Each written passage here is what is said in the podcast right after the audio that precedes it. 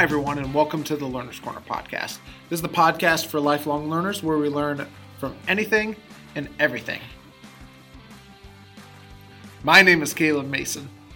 That was like an awkward pause. My name is Todd Hicksonball, aka the Todd Father, aka I'm sitting with Caleb Mason, the awkward pause guy.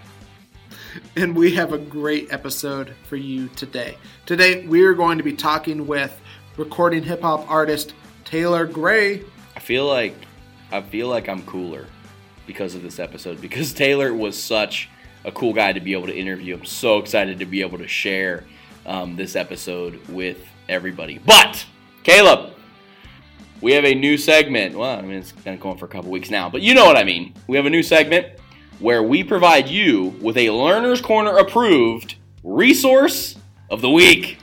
Caleb J. Mason has the resource of the week this week. Caleb, what is it? My resource is a podcast, Who knew? and it is called the Battle Ready Podcast with Erwin McManus. Now, you may be familiar with Erwin. Erwin is one of my favorite people to learn from because he thinks in just a completely different way. One of my favorite pastors to learn from. Yep. And so I recently Yeah. started listening to this. I've listened to about two or three episodes so far, and he kind of he starts out with the pod a podcast about how to think and how he thinks and kind of his thinking process behind everything, and then um, he talks about mental health as well in another episode. And so that's one episode that he always continues to challenge my thinking. And so that's one person that I'm learning from right now. That has been your Learner's Corner approved resource of the week. Now, this is a great episode that we're bringing to you today, and we're talking with Taelor Gray as well. And if, you may not know this, but this month is Black History Month. Hashtag awesome sauce. And so we thought it'd be pr- appropriate to talk with Taelor about, you know, hip hop, his story, as well as, you know, racial reconciliation whenever it comes to the church as well. And this isn't, if you've been listening to the podcast for a while, you know this is a topic that we talk about pretty regularly on the podcast as well. You know, we love to learn from anything and everything. One of the cool things is we kind of come at it. I mean, Taelor comes at it from the perspective of, you know, he actually, his day job is he works in a church. And so he, he talks about, you know, uh, some of the things going on in churches and, and how churches can begin to bridge this gap as well. So, not even so much on a societal level, but within churches. And so, um, if, you, if you're maybe like, hey, I'm not a church person, this is still for you because it is a microcosm of what's going on in society. And so, this is going to be a great episode to listen to. And by the way, he talks about some of his favorite hip hop artists. So buckle your seatbelts. Here's our conversation with Taelor Gray. Well, Taelor, welcome to the Learner's Corner podcast today. We're so excited to have you on. Man, I'm glad to be here, man. I appreciate you guys. You know, why don't you tell us a little bit about how you got into hip hop and then, you know, kind of the impact that it's had on you? Um, hip hop is is uh, something that has been very formative for me, um, despite my parents' best efforts. Um, you know, I grew up I grew up in church, and um, you know, it was kind of an environment that strayed away from uh, just you know content that was explicit, graphic, things like that. So we listened to a lot of gospel music, clean music, things like that. But inevitably, you're going to meet somebody either in school or um, just through association, friends. When you get away from your parents, they're going to introduce you to something that you shouldn't listen to or that you shouldn't see. And so it was kind of like that forbidden um, element where I was being shown something that I shouldn't see or interacting with something that was shocking considering uh, all the other things that my parents wanted me to get into. So hip hop was was introduced as number one that first maybe expression of rebellion um, from everything that my parents wanted me to do, and uh, it was my cousin Cameron who really took me under his wing and, and discipled me of the ways of hip hop, what quality was, what was good, what was bad, what was um, historically significant, and the stuff that I should be listening to and building my catalog from. So that was probably about fifth grade, um, getting into sixth grade. But my first favorite artist in hip hop, my first favorite artist was Puff Daddy. Um, really? Yeah, man. It wasn't like you know everybody, everybody usually says either Biggie or Tupac. That was my cousin. My cousin came in and he gave me some instruction about you know what I should say publicly. I should never tell people publicly that Puffy was what I liked, but he was a Biggie guy, like most certainly Biggie all day, every day, and I understand that a lot more now.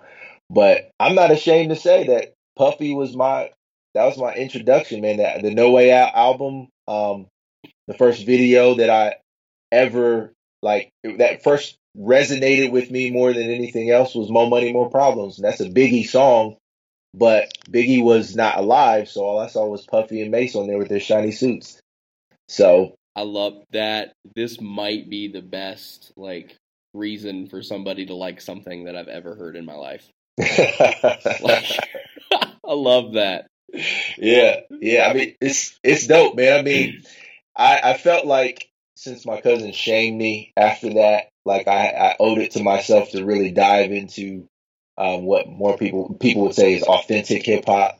So there was a departure from just like the whole shiny suit, glitz and glam, getting money and things like that, into more of the underground stuff as as the years followed, and then the catalog got a little bit it got a little deeper what's that. Your, what's your favorite Puffy like album, mixtape, whatever? Oh, man, not trying to put you on the spot, but I am curious now.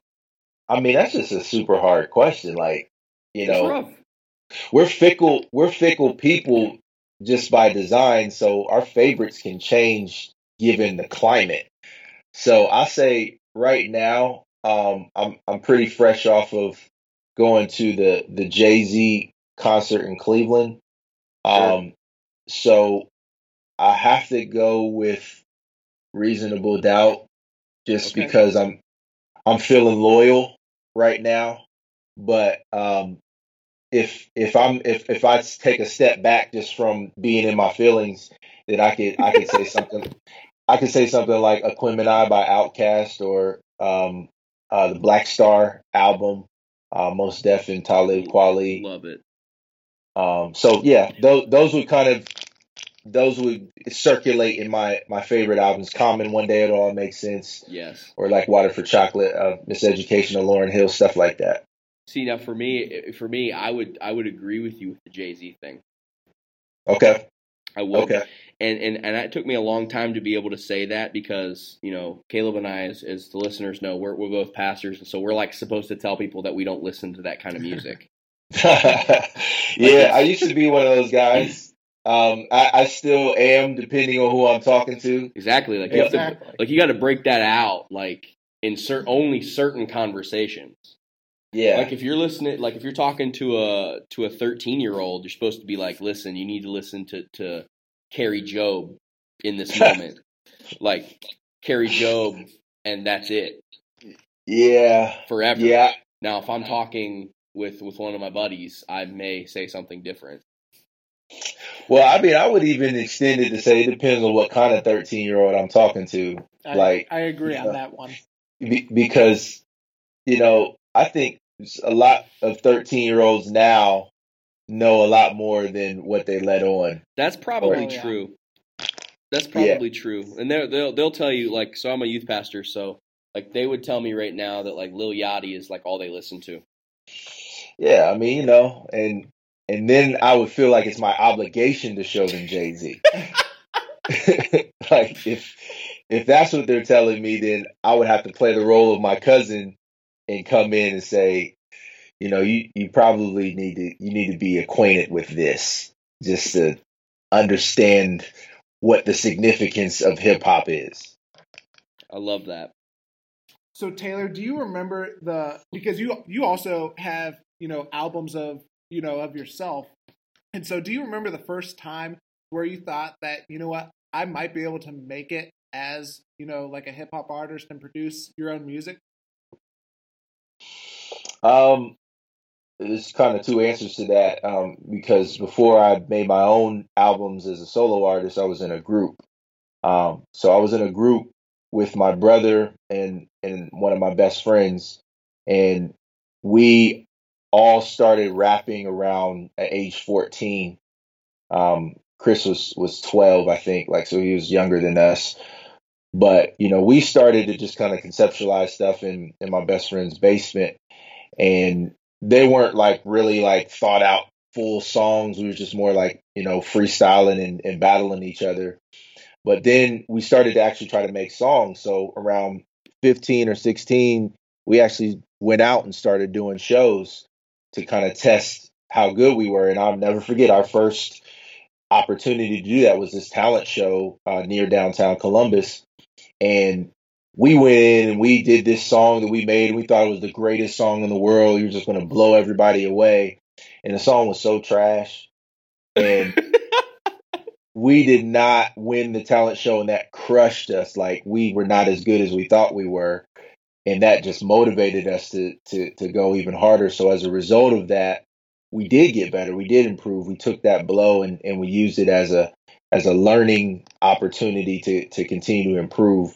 So by the time I was, you know, out of high school, um, you know, maybe early into college years, we had pretty much developed a confidence that that we belonged and that we were able to do it pretty well.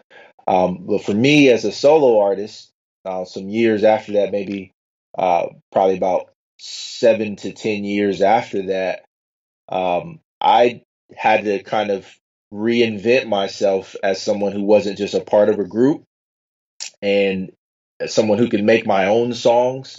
Uh, and that took that took a few years. Uh, I got some stuff out on Bandcamp right now that will give you an idea of the process before I started releasing stuff on iTunes, um, and and just for streaming consumption in general. But yeah, that was that was a that was a, a pretty significant turn for me to to try to gain some confidence about what I had to say as a solo artist outside of the context of being in a group with two other MCs. So I would say for me, recently, uh, maybe about three or four years ago, is when I, I began to develop a confidence to say I had uh, what it takes to be able to put out something that was quality. So you, this isn't the only thing um, that you do uh, with, with, music. The other piece to that as well is you're actually a, you're a pastor as well. Yep. Talk to us a little bit about that and your journey there. Um, yeah, that's that's what I would con- consider my um, primary vocation. Um, being a pastor is is something that is informed my by my experience in music.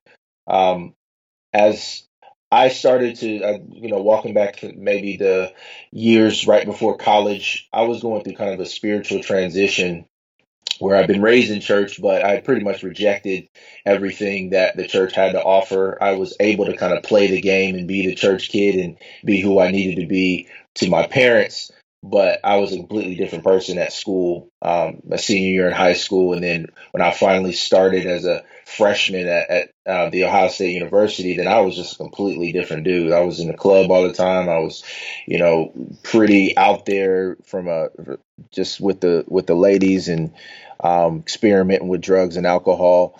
Um, so I, I kind of let myself go in that arena. But all the same time, a part of my disguise was getting together with the guys and writing these Christian raps. Mm. So it was it was kind of weird because I was just drawing from my experience as a kid to be able to come up with the vernacular to, to put in songs as a Christian rapper while I was living a completely different lifestyle.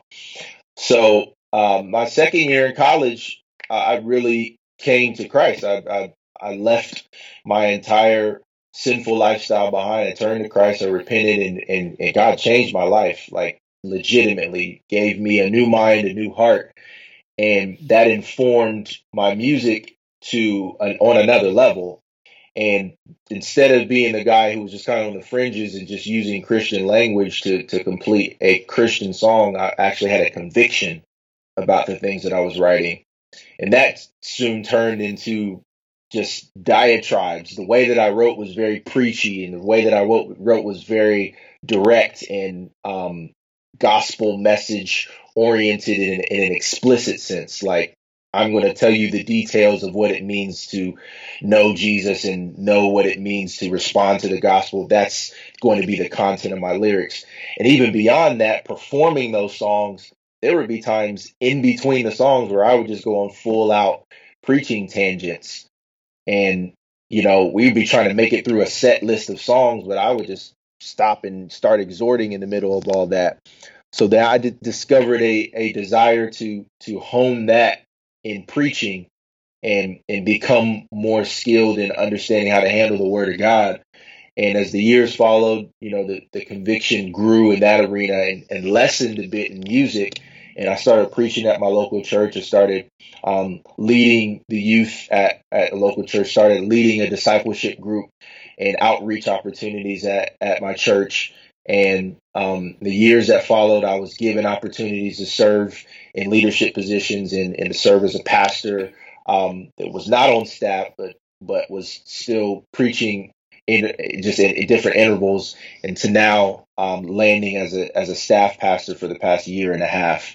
So the journey started kind of in the music realm, and and you know God kind of used that to translate some of those uh, opportunities to speak publicly about the faith to a, a passion to preach the word and, and to shepherd His people. Can you talk to us a little bit more about? You talked about how you were kind of living this double life, and you used music as your way of still being connected, and and, and that was kind of your cover per se um, for for being Christian. I think this is a, a, story that I hear a lot just from from any from a lot of people, where you know they they kind of were living this double life. Can you talk to us a little bit more about that and kind of how you you worked worked yourself into a spot where you were like, hey, um, I, I need to take this seriously. Yeah, um, I I think that you know I was pretty much like most other human beings in that stage of life, just um, really just a people pleaser or, or just kind of given to that that identity that you know I wanted to feel secure by what other people thought of me. So um, my direct environment at college was not going to be a friendly environment to to have a, a conviction to be a Christian.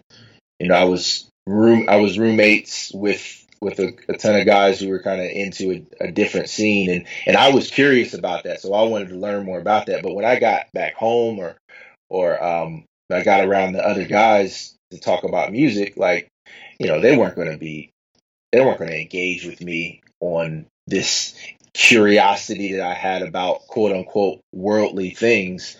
You know we were going to keep things above board and, and, and still be honest with, with one another about music, but we weren't going to kind of let that overlap into life and, and talk about how I was having sex or how I was using drugs and how I was spending money going to parties and, and, and just doing a ton of other things that did not line up with the Christian message.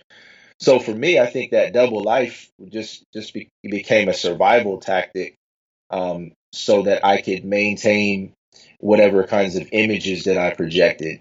You know, whether I I wanted to keep this relationship with my my best friend and my brother so that we could continue to do music. I used that as an opportunity to maintain that Christian image. Whether I wanted my parents to think well of me, I used that as an opportunity to maintain my my Christian image. And then on the flip side, if I'm out partying, I didn't want those guys to think I was a step behind in terms of experiences and and things that we mutual interests that we shared. So I went and took it to the next level and and I partied hard and and you know I smoked a lot and you know I I went after a, a ton of women and you know so I just didn't want them to feel like I didn't belong. And the further apart those those two worlds go, the the harder it becomes to to maintain both of those lives. So that's that's pretty much my state of being uh, from the beginning of my senior year in in high school all the way through my sophomore year in college. Were there any times, or was there a moment to where you know your two separate lives like conflicted, and there wasn't a a time for you to like you could no longer keep up the facade of one life you had to like they both both your worlds intersected was there ever a time like that Sure, there's several times. I mean, my, my parents weren't stupid. I think my mom was a little more naive. My dad had, you know, he he kind of has a radical testimony. Like he came out of a lot of stuff. He he grew up in the streets, so he knew when I was, you know, kind of drifting away. Uh, I never forget. Uh, I came home one evening while I was in college, and I just stayed with them because I was going to go to church with them the next day, and you know I had just smoked a ton of weed, and um, you know that's I was abusing drugs at that point, and I was at the house, and it was probably about one or two o'clock in the morning, and you know the phenomenon of of smoking a lot of marijuana creates these random cravings at different times. So what I did was I decided to get up in the middle of the night and cook an entire pan of fish sticks. And I'm just thinking back on how that even looked. I had this whole pan of fish sticks just by myself in the kitchen that I was just eating directly off of after I cooked them. And my my dad came downstairs and he was just like, "What are you doing?" And I'm like, I wanted some fish sticks, Dad. And I'm, I'm dipping them in ketchup in the pan oh while I'm looking at him. And he's just like, you need to stop. And, and it could have been, you need to stop doing this right now, this action right now, or it could have been a broader statement of you're making some bad choices and this is headed in the wrong way. I took it both ways to where at that moment I couldn't maintain the facade of of being like this Christian guy, there was obviously a problem. Even though I was home to go to church with my parents, my dad was seeing right through that. And then we went to church the next day. At the time, you know, I, I had a little bit more of a of a disheveled presentation um, because we just make you not care sometimes. And I went to church, and I could just tell that it just the environment didn't match up with what I was living. And I sat very far away from the preacher and and and even listening to the sermon was just like this weird interaction of of like something that I knew I was supposed to believe versus what I was actually living. And I, I just felt the impasse in that moment. And and, and other, other than that, just kind of more on a just direct level, uh, my best friend BJ, we come together and write songs, and he knew I wasn't I wasn't living what I write. So one what what I wrote, and he gave me a nickname. He started calling me One Third because I was one third of the group that wasn't living what I was writing. And he came at me pretty strong a couple of different times, which was like, man, you you're out here doing these things and you don't even believe this. Like this is this is not what we're supposed to stand for. And he tried to convict me a number of different times, and I would just laugh it off. But those those opportunities to to kind of face myself in um, the ways that I was I was diverging from who I presented myself to be. Those those came often, and I think that they were just kind of protection mechanisms from God. Wow. So um, we just wanted to. Sh- by the way, thank you for for sharing for just sharing that the those stories. But um, we wanted to shift gears a little bit um, and, and, begin to talk to you about something else that you're also, I think, really passionate about. Uh, we recently were at a Caleb and I were both at a conference uh, called Together Conference, and you you were you were one of the speakers there.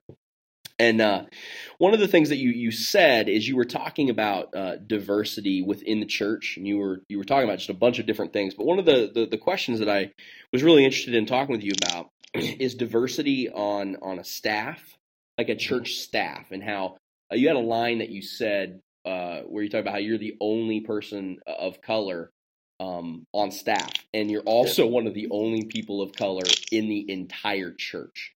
So, can you talk to us a little bit about diversity within the church, and and and currently where it's at, mm-hmm. where you would like to go, and and and kind of define what you would like it to, to look like? Because I think I think for some people you think, well, you know, do we do we are do we want you know people of every race represented on staff like what does that look like for you and, and when you talk about diversity like what does it look like within the church yeah um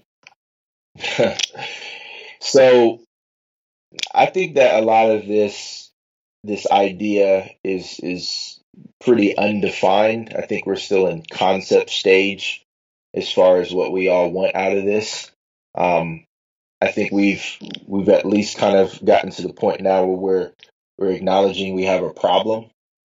Um, but in in some of our efforts to try to address the problem, we're still ignoring the things that cause the problem. So diversity is is kind of like the you know that's the pitch that's the buzzword it's like we want this diversity thing um but you know the ways that people will will try to to make the effort to create diversity or, or, or ascend to this concept of diversity undermines the very concept itself so if if you say you want more black people, more Asian people, you want more Hispanic folks from the Latino community, um, or even gender. Gender, yeah, you want more.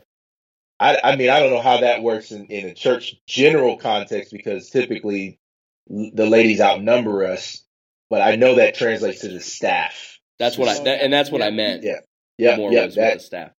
yeah, that translates to the staff. So that I mean, the more we start to peel back these layers, you know, the more we could become uh, intimidated by just the gargantuan problem that we're staring at, and how far we are from actually reaching this place of of harmony with one another. So I say, as a black man, um, you know, there there are certain elements that people will communicate that they want uh, to see in the church that expresses diversity, and, and that you know generally may just mean more black people uh, fellowshipping with white people. You know, so that's that's kind of a baseline definition. Is like we want to see black people and white people fellowshipping together in harmony in in a in a authentic in an authentic expression of the gospel. Okay, cool. So, what does that mean? What does that look like? For for some people, that may mean that um, you just want the photo op. You, it's it's it satisfies you just to have some black people there visually that you know are are helping to balance the metrics or the statistics of of your membership population you know that's that's that's good enough for you to just have the the flyer or the brochure or the pamphlet that says we're all about diversity and then we take this picture and you see some black faces in there with some white folks. On a deeper level there's kind of this this shared identity where you know you don't want to just be present in in a situation but you want to feel accepted you you want to to have some level of connection and, and authentic relationship with the people that you're fellowshipping with.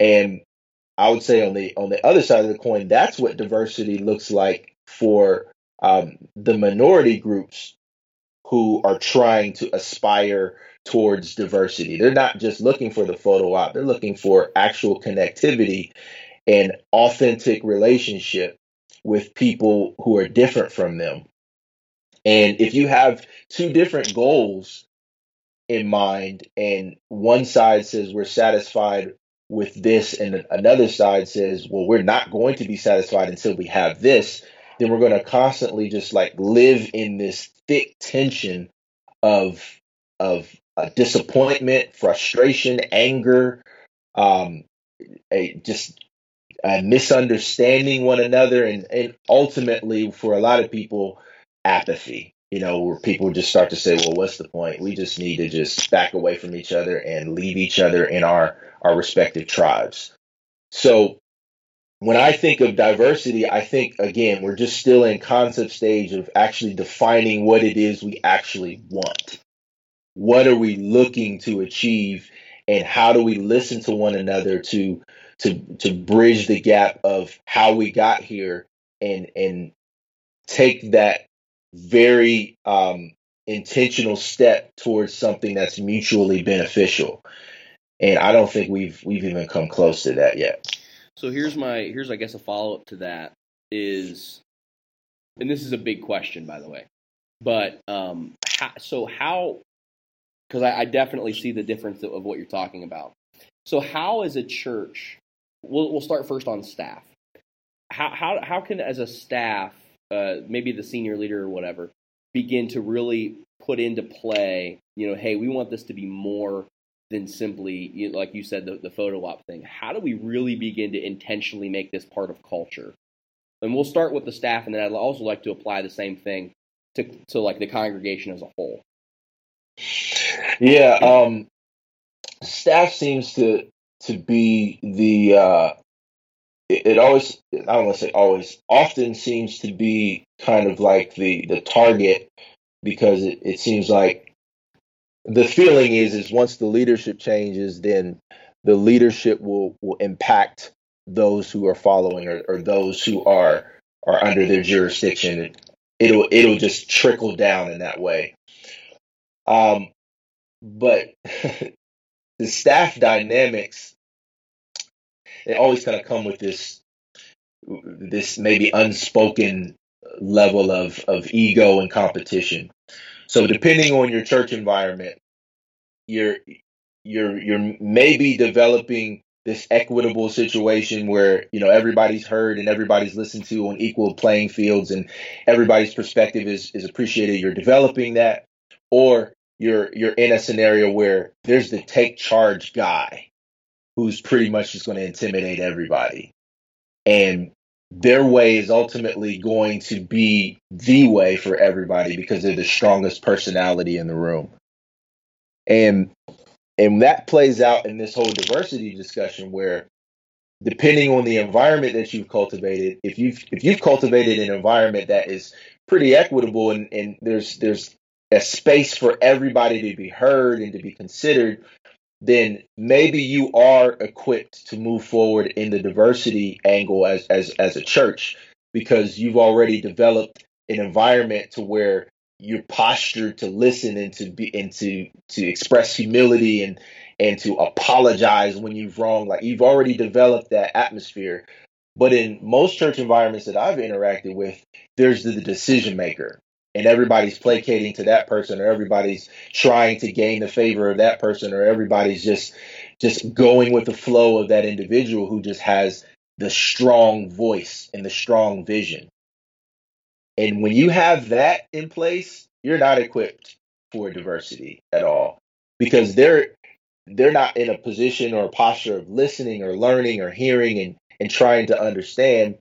They're essentially telling you this is what's going to solve it no matter what you have to bring to the table, no matter what perspective you may bring to change, I guess, the idea of what it looks like, then the dominant personality is going to win out. And what I would say is, on from a as a black man who has tried to ingratiate himself with majority white staff, what I often encounter is the power dynamics or the control dynamics are not equal. So I can be put in a position on where on paper it says that it's important, it's valuable, it's it's something that is going to contribute towards change. But at the end of the day, I am not a part of any real decision here. You know, I I'm just a person who fills a slot that presents the image of progress. But at the end of the day, there's going to be a person who makes the decisions, who may who may have amassed more resources or who may have more money or more influence than I do, and that's going to come into bear in terms of how this entire process plays out. And eventually, I'll I'll um, either be outright silenced or or I'll be ignored as just the status quo. So those power dynamics are really key in trying to understand what meaningful diversity looks like on staff where you've either cultivated this equality between one another in, in the way that you interact and listen and posture yourself to understand, or you just have decision makers in place who aren't necessarily trained or skilled in seeking out that that kind of interaction with somebody different from them. So let's say that that we live in a perfect world, which we know we don't, and we have cultivated this. We have done that work. How does this that how do we then apply this to the congregation? Is it simply, hey, um, if you do this on staff, it'll it'll it'll work in the congregation as well, or you know, is are there things that need to happen? Oh, I I think I think it's both. I think it's it's the fact that you have the witness of its success on staff is important. You know, you need to be able to have that testimony is to say, we've actually seen this work well. Not we're just we're just exploring these um, these abstract concepts concepts because they sound great. No, we have the testimony. We've seen it work out. It has improved our dynamic. And now we all share this conviction to implement this in the congregation. And so, yeah, things need to be done. There are very purposeful steps that should that should take place. I mean, there's not a one size fits all for all congregations, but I think if you have the right people in place, you have the ability to be strategic about how this plays out in certain ministries, or if you have small group settings, or if you have just kind of general congregational worship considerations. Like there are specific steps that have to be taken. It can't just be this osmosis type of interaction with how we move forward. No, you have to challenge people. You have to you have to give them opportunities to engage with the issue itself instead of just hoping it all plays out. So yes, I mean just to to, to answer your question, um, it's it's not an either or. It's just yes. It's it's yes. We need to see it happen on the staff, and then it it needs to be done. There needs to be an action plan or strategy for it to be um, for it to be a reality in the congregation. So here's here's my next question, kind of following up with with, with everything that you just said. Um, and it might be a little controversial, but is is diversity something that every church should seek to have? Or is it like one of those things where um, churches in some areas should and, other churches shouldn't? I'm just curious. Um, I think in this country, yes, we should seek for it because um, our country's history has been one that has caused the separation. Mm. Uh, you know, it's it's not something that just happened you know, it was uncontrollable circumstances. No, there was there was an a, effective strategy to separate us. So now there is cause for us to take the initiative to put back together what has been broken. And no matter what we have to sacrifice, no matter what we have to to to endure, it's worth it the cause itself is worth it and and it has to be a gospel emphasis because we broke it. it it, has been completely broken. And that is the testimony we have as a country. I can't speak globally to that end. I know that there's similar ways this played out this has played out in other countries but i can speak to the united states of america and i think it, it behooves us to be uh, intentional and energetic in seeking this end here in in our immediate context. What's the church's role in beginning to heal um, this divide? I think the church's role, first and foremost, is confession. Um, I think we have to be the ones who are, are able to articulate uh, in detail what the divides are, why the divides exist, our part in them historically, um, and and essentially what kinds of measures we're willing to take to um, to be be able to progress peacefully. Um, I think that there are.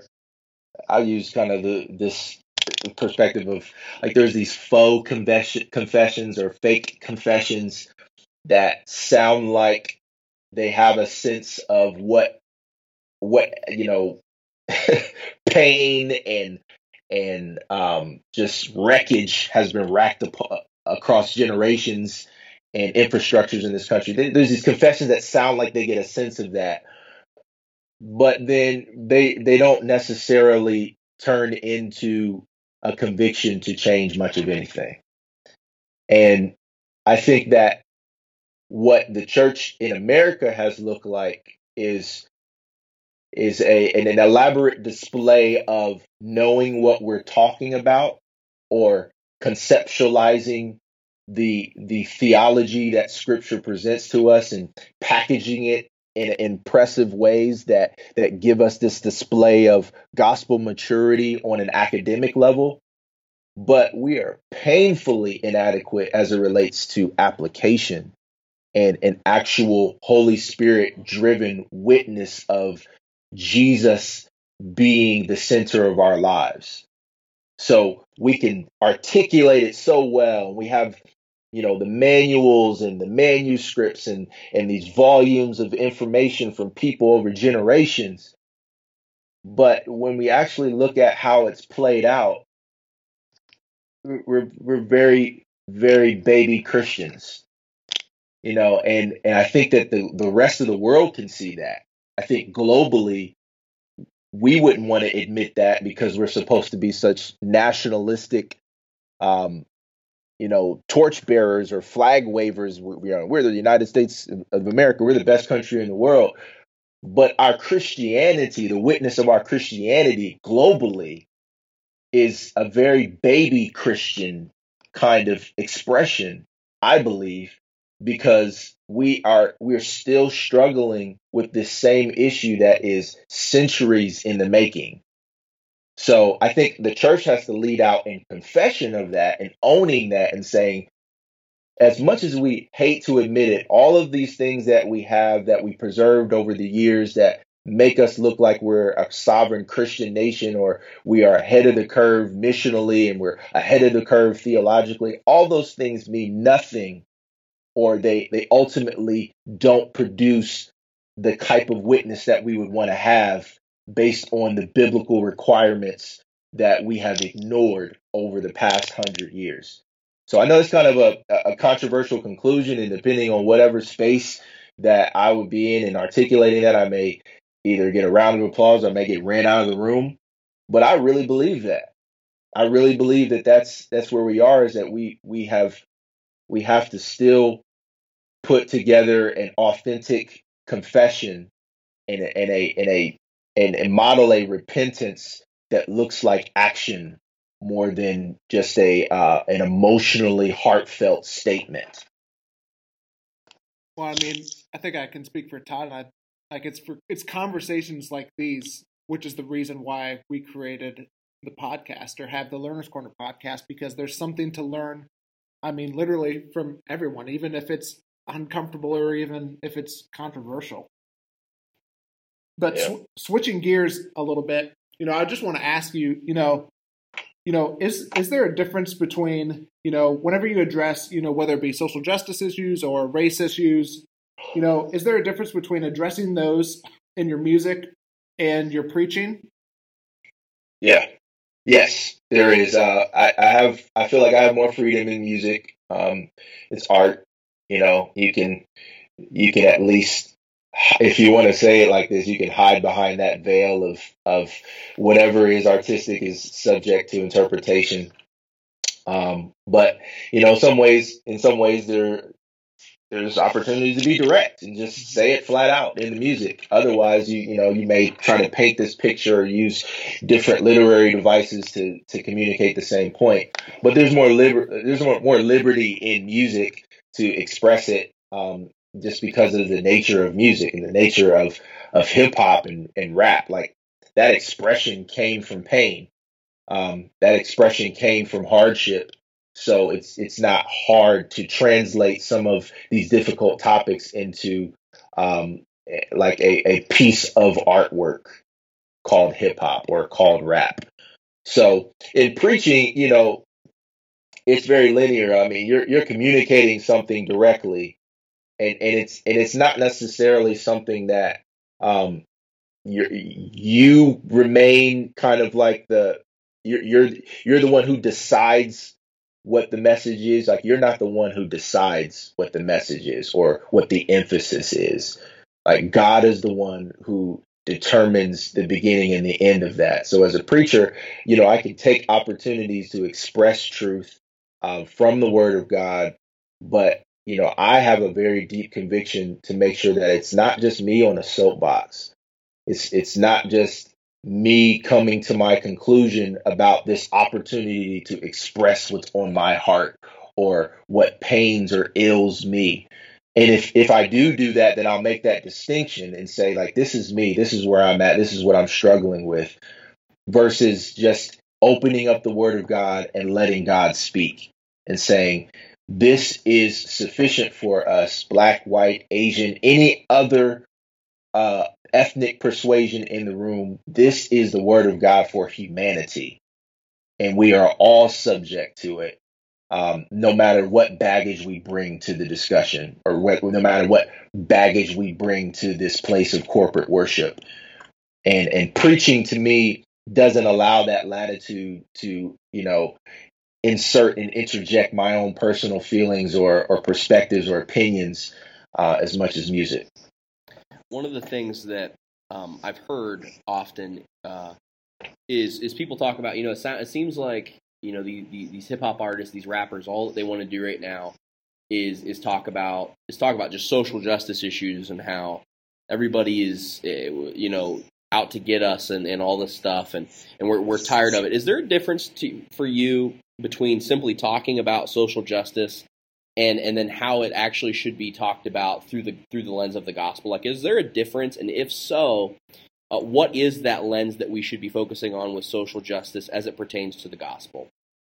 Well, I think that's one of the main disconnects of the diversity discussion is, you know, there are people who want to to create this false dichotomy of, you know, whether it's the gospel or it's social justice.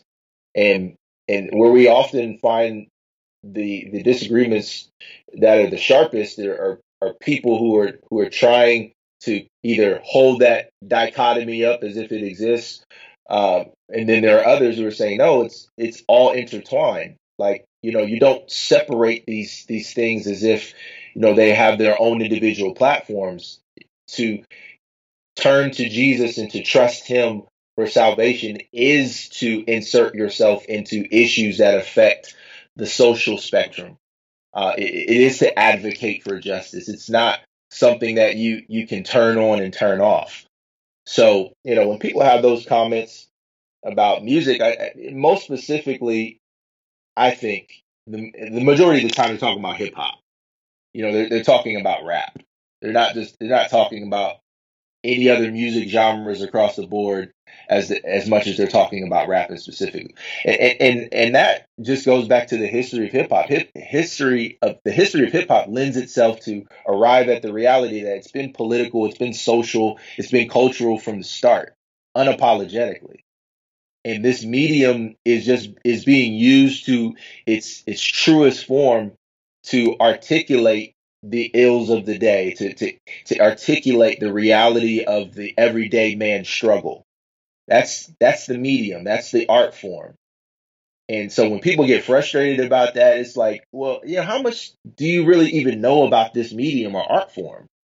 Like, just because you listen to Lecrae doesn't mean you know hip hop. You don't know nothing about hip hop. And and for many, Lecrae was their introduction into hip hop, and then they they crown themselves hip hop heads or people who appreciate hip hop on some level, or for some other people that may be Kendrick Lamar. And I'm I'm speaking of majority white audiences where they're like, oh yeah, I listen to Kendrick, so I know hip hop. It's like, no, you don't know hip hop. Like you don't you don't know the full measure of what it means to communicate a social reality over decades, no matter what the the circumstance and that pain and that heartache and and even some of those moments of, of joy and and I mean just flat out ratchetness, like ratchetness, like you you it doesn't resonate with you why people are ratchet. You know what I'm saying? So you don't get hip hop. And in the way that you that that certain individuals would try to create this dichotomy that it's it's you know your your emphasis on social justice is a departure from the gospel. Well it depends on how it's being articulated. Sure there are individuals who articulate social justice issues or or communicate their perspective on what needs to be done in, in a godless form of expression. They don't have a solution or they're just apathetic as if there's no there's no way anything can change. But then there are people who are just telling the truth about the way things are and just because they're telling the truth about the way things are, then they are departing from the gospel. And I'm just, uh, that to me flies in the face of any of the apostles of of the of the first century or first century Christians who would have just articulated the reality of the circumstances around them in very like I would say in your face types of elements of persecution where the social dynamic of, the, the government itself was opposed to their existence. So them articulating that to someone else is a departure from the gospel. Well, it's only a departure the, from the gospel if that's the only conclusion you come to. But if you articulate what's really going on, and then you turn the corner and say, "But my hope is built on nothing less Jesus, Jesus' blood and His righteousness," then you're not leaving people hopeless. You're not leaving people apathetic. You're just communicating the reality of the circumstances that you see and then giving more power and glory and exaltation to the gospel despite the things that you're subjected to. So I don't I don't I don't subscribe to and I don't agree with the false dichotomy that people I believe put in the face of a lot of the way the music is created now um, because I think that they do that just to distract from engaging with the issue itself and to actually taking on the responsibility that we are not dealing with what's in front of us. That's great. So uh, one of the things that I'm that I'm interested in because you talked about this a little bit at, at Together Conference is this question of what would you what would what would you like for white people or the majority to know that they don't know? Um, I mean that's a touchy that's a touchy question because um, you know there's some things I don't want the white majority to know. You know, and I think that's just human nature because you don't know who you can trust with certain information. Sure. Um, so certain things I don't want the white majority to know. It's just a measure of trust. I don't know what you would do with that information. Um, but you know, certain things I would like the white majority to know is that the black experience is not just the caricature that has been ingrained in a lot of the minds of of of white upbringing. So if you're living in a majority white context, then maybe your only interaction with the black experience has been a caricature, has been entertainment, has been uh, news media, has been the one black person in your high school or your, your high school class. You know, that's a caricature. That's that's not everything. And it actually takes effort to find out what what's true, what it really is. So I would want white people to know that their conclusions that look like a caricature are not complete. So you you may you may you know depending on who the audience is, you may not want to accept that or you may back away from the table and say, you know, you can't tell me what I do and don't know. Um, to that, I would respond with, yes, I can tell you what you do and you don't know because you don't know this. And there's a reason for that. It's because you don't want to know or you haven't taken the step beyond whatever comfortable scenario has been created for you to understand something that you don't know. So for, for black people, we're constantly um, put in a position to where we have to live up to the caricature to be accepted. And we are way more complex than that. We are we are different across the spectrum. We don't always agree with one another. We don't have a monolithic voice all the times. Even in in the social conversation, we're on different sides of the spectrum, and and we and we downcast one another. We disagree with one another on a variety of issues. So a lot of the things that I would want you to know would depend on the context of your engagement. Why would you need to know these things? If you want diversity in your church, then there are specific things I would want you to know. If you want to send your kid to a, a, a public school in the inner city, there are certain things that I would want you to know if you want to develop a relationship and, and gain a black friend, there are certain things that I would want you to know. So I think the question really begs the context of, you know, why I would share the information with you, um, just so I would be helpful for you, or, or that it would be helpful for you in the long run. Sure. You know, one one thing that you know, uh, I've noticed, and I'm sure you've noticed this too, Taelor, is that, you know, is that there tends to be, you know, a lot of churches that, you know, maybe only white people attend there, or maybe a church that only black people attend, or Hispanic people, or Korean people, or whatever it may be. And so I was just wondering, you know, why why do you think that churches tend to either lean towards you know the minority or the majority? Um, the majority has always existed. Uh, you know, one one point or another, any minority is is trying is forced to conform to the reality of the majority. So the majority is always going to have a place. You know, that's that's just going to be a mathematical fact. Um, but for minorities, I speak specifically to black people, is is we were not accepted by the majority. You know, we were in many ways forced into our own um, bubble of fellowship and communication and uh, culture because the majority imposed upon us rules and, and, and requirements that you know we just didn't live up to so either we were mistreated when we were there or we were just outright told that you can't be here um, and so I think for, for us historically, that's played out to the reality that we see now is now we develop a comfort level being around one another. Like the minority experience, I'll say for black people, um, a lot of the, the, the black experience and what would be called a black church has to do with entering into a safe space.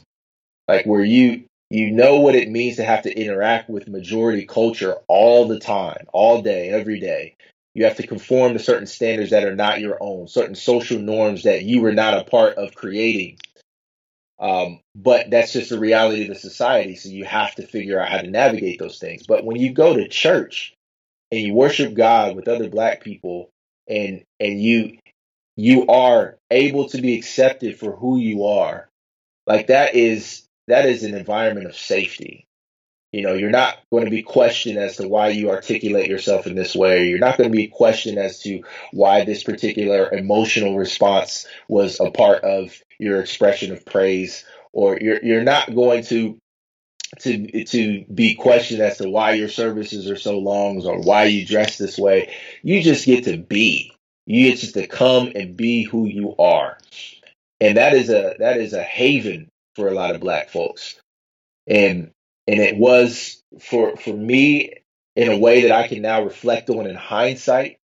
Um, but it's it's now like the struggle of trying to integrate or or engage with uh, the majority is is like you have to in your mind set out to know that you're giving up that safety zone you're giving up that comfortable place where you can be and express who you are to the fullest and some people just don't want to do that. They're just like, you know what? No, I'm going to stay over in my minority context because I don't want to have to give up the things that I know to be good and right and true just to make someone else feel comfortable. I don't want to do that. And I already have to do that in society. I already already have to do that in in the education system or or the professional world or you know just various aspects of of interacting with majority culture. I already have to do that. I don't also want to have to do that when I worship God or when I express my um my authentic love for Jesus in community. I don't want to have to do that. I don't want to give that up, so I won't. So I think that's that's that's why a lot of black churches remain, you know, staunchly the way they are because they just don't want to have to apologize for who they are. They don't want to have to conform and, and to change um, because they just don't think that there's a need. And and that will be where they remain unless somebody from the majority community comes to engage with them and positions themselves to learn from the minority community. Um, and I think that's the way it's going to be uh, for, I think, as long as we're here on this earth. You know, I just want to follow up on that. You know, I think um, I think Todd and I would agree that it's important for the majority, you know, to, to learn and to to engage with minorities, whatever whatever culture that is. It's all. I think it's always important for the majority to engage um, the minority. Why why do you think it's I mean, first of all, do you feel, do you feel that way too? And if so, you know, why why should the majority engage the minority? Yeah, um, I think it is important in very specific ways. I think it's important to engage with minorities uh, on their turf um, from the perspective of their tone and on their terms. I believe that that is the proper way to engage with minorities. A lot of times, what I've experienced is um, there are white folks who say they want to engage with different cultural expressions or experiences, but they still want to control the way that it happens, or they still want to to tone police the conversation, or they they want to bring people into a, a safe a place that's safe for them or that doesn't make them feel uncomfortable, and and to add all those caveats just completely dissolves the the sincerity of wanting to understand the minority experience because we don't have that option. Like we we we don't have the option of creating a utopia that allows us to be whatever we want to be in society and society not only embraces it but celebrates it as a majority norm. We don't have that. We have to constantly conform.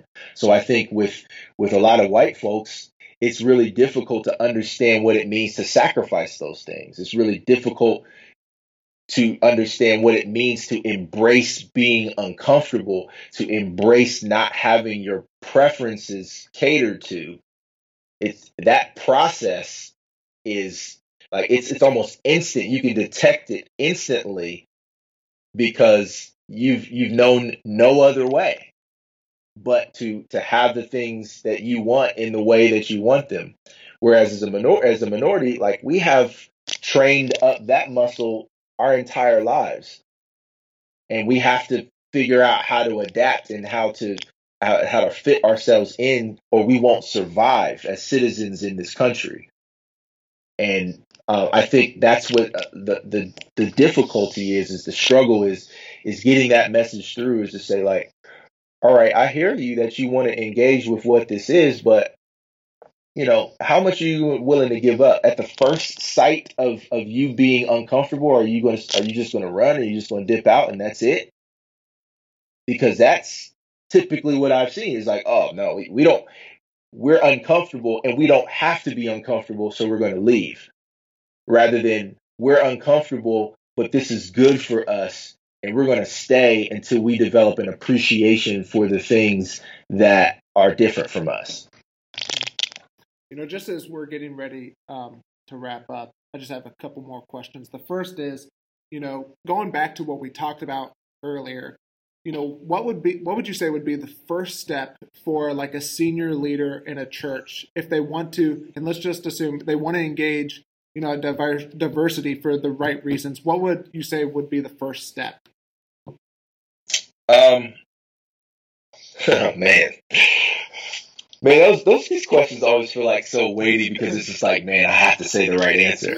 Uh, but i would say i'm gonna just take my i'm gonna take that responsibility off my back and i would say an important step would be to have a very sober conversation with the individual that you that you have in mind um, to help with that transition.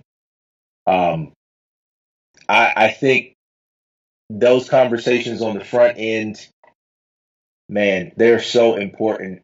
And and and I and I have to I have to say this because those conversations can they can just just pretty much just sink it or devolve into just this uh, cycle of excitement and and hopes and dreams and possibilities instead of the hard, sober facts.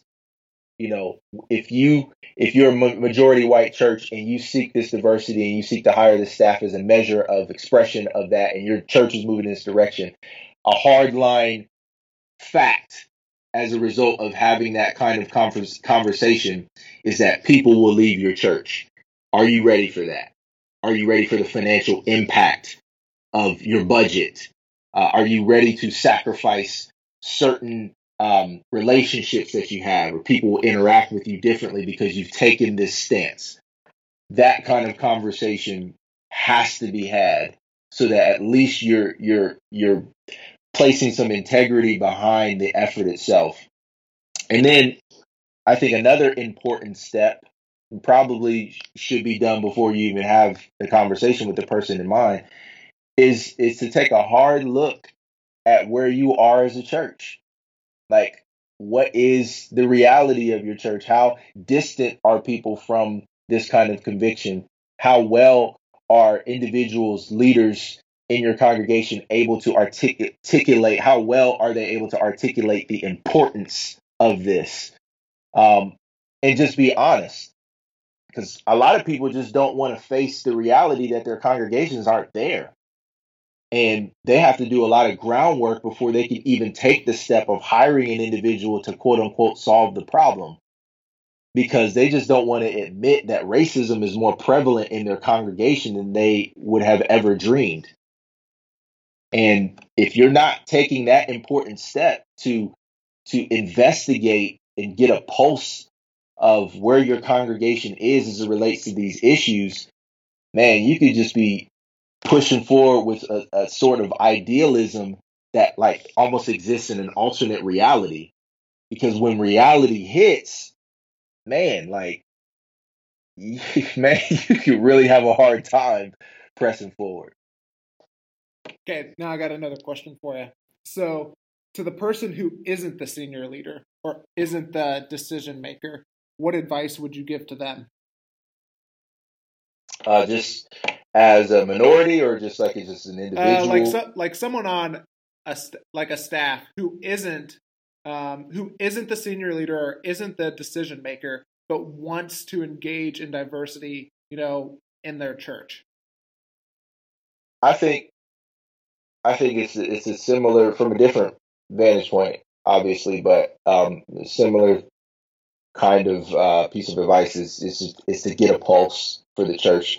You know, that the staff person who's not the senior leader, the decision maker, um, may not necessarily feel like they wield the influence to change everything from the top down, but they can begin to do the legwork of developing an understanding of their immediate context.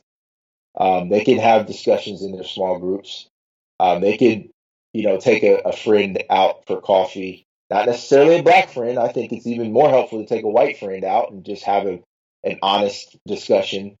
Um, or you know, they can they could be the mole that's inserted on a certain social media platform to just stir up controversy and see how the membership acts. I don't know, you know, like but but getting that pulse and being the person who who once the discussion is had amongst the entire staff, be that person to be able to stand up and say, hey, I've done some legwork and some research on this. This is where I feel like we are based on the certain measures that I've taken to try to investigate. To be able to offer that hard data or to, to offer that informed perspective can can be really, really vital in in ultimately coming to the right decision or not. Now, again, that depends on if you have like that environment where everybody feels equal to contribute because if you got that strong leader who's who's just type A and is just going to make the decision whatever they want to do, regardless of how you uh, how you feel about it, then you may feel even more discouraged to find out that after you've done all this legwork and, and maybe you find your church isn't there yet, that strong leader says, "No, I think we're there. I think you're wrong. We're going to push forward in this anyway." And then on the back end, you you'll experience something ten times more frustrating because then you'll be like, I told you this is where we are, and things are worse than ever because you didn't listen. And I've seen both sides of that coin. You know, Taelor, one question that we always love to include or to conclude our interviews with is the question, what are you learning right now? And this could be literally about anything. So, what are you learning right now? Oh man. man, okay. Um I am learning about society's engagement with mental health. Um, I'm just just as a general piece of curiosity for me personally. Um, I am learning how people are unwilling to admit that they that there's something wrong in their life or that they need help. Um, so just kind of as a general rule, where I could either go to the extreme that we're overdiagnosed as a society, uh, and then go to the other side of the spectrum to where we're just we're just too prideful to admit that there's something wrong with us. Um, I'm I'm learning how to interact with the the mental health aspect of uh, churches, uh, how churches are to engage with the real, um, just uh, tangible problems that we as people are dealing with that we may or may not ever admit in our life. The actual traumas, the actual chemical imbalances, the complexities of people's family upbringings and things like that. And how does the church grapple with this without just trying to paint this broad brush, broad brush, uh, Jesus is the answer to everything um, solution that actually distances us further from the problems than acknowledge how jacked up we really are. So I'm learning a lot about that. Um, I'm learning a lot about myself in that, like what types of things have I admitted I need help in, and um, what resources do I have available to me to seek help. Um, you know, is therapy viable for the Christian? Things like that. Like, you know, I'm I'm really kind of I'm curious about that, and, and I would say just as a, a number two and, and a number two that's rising and may take number one in the next few months. I'm learning about the impact of male patriarchy and rape culture in our society, um, how that's affected us all, has how that's affected all men in my generation. Um, I don't know about the previous generations or the ones that follow, but I know about my generation, and I'm thinking through just different ways that um, subtle seeds have been planted in my mind in terms of how to treat women and and the value of women and you know how to sincerely repent of that and to engage with that in, in such a way that makes women feel heard and and um and and make them feel safe. So that those are some things i'm learning. Well taelor thanks so much for being on the podcast today with us. If people want to continue to learn from you or get your music how can they do that? Uh, they can go to uh, twitter instagram uh, I'm at Taelor underscore Gray. That's T A E L O R underscore underscore Gray G R A Y. I'm on Facebook, first last name Taelor Gray. All streaming platforms, anywhere you can get music. Uh, probably the easiest thing would be to Google search just my name, Taelor Gray, and um, you'll be able to find me in, in any number of those mediums. Caleb, what's your takeaway from our conversation that we just had with Taelor Gray? There was a there was a lot of them, but one of the things that really stood out to me was a sentence that he said, and it is that the majority should engage the minority on their turf from the perspective of their tone and on their terms. And I think far too often, you know, as the majority, um, with me being in the majority, I can tend to expect the minority or whoever's in the minority to meet me on my terms, how how I think they should engage me. When really, if we really want reconciliation in the church and you know for the sake of the gospel, then we need to, as the majority, be willing to meet the minority on their terms.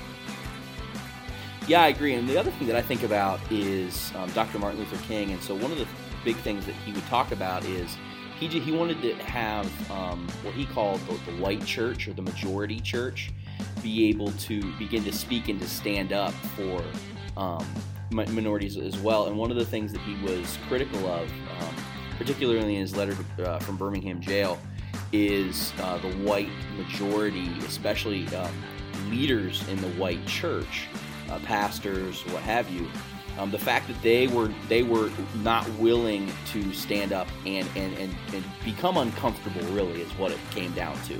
They weren't willing to, as, as you said, meet the minority on their terms. They wanted them to come to them and fit inside of their bubble. And that's why they they didn't stand up and speak out and say, hey, this is wrong what's happening. And so I guess it just reminds me, um, it reminds me of, of, of, what he's talking about in the, in the letter from Birmingham jail. Um, and also, I mean, a, it was a major message of, of the civil rights movement, which is, hey, and, and, by the way, not just the civil rights movement that happened in the 60s, but also kind of this movement that's been happening now, right? Where, and we've talked about that in previous episodes of um, you know, the, the, majority needing to not only speak up, but be, being willing to go outside of their comfort zone and, and being willing to engage in things that are uncomfortable or in unknown territory for them to be able to elevate the voices of, of, of minorities, of minority groups. Yeah, because as the majority, the majority has the power. And yep. to quote my favorite superhero, Spider Man, with great power comes great responsibility. He didn't actually say that. It was Uncle Ben, but that's semantics. It's fine. Either way, we, as the majority, we have the power, and we're we're responsible for using. I got the power. I just needed to do that. And there's no other way I can finish my thought. So thanks so much for listening to this podcast today. If you enjoyed it, leave us a rating or write a review of our podcast on iTunes or whatever podcast player you use. You know, check out some of the show notes for the quotes or from some of the key takeaways that we learned from Taelor, or check out our recommended resource from there. And then you can let us know um, some of the things that you learned um, on Twitter, on Facebook, on Instagram, and let us know some of your takeaways or some of the lessons that you've learned or what you're currently learning. We'd love to hear what you're currently learning about. Rate, review, subscribe, guys. We love to hear from you, and we also love the feedback, and it also helps to be able to elevate things. So, until next time, my name is Caleb Mason. My name is Todd Exenbaum. Until next time, keep learning and keep growing. Deuces, y'all.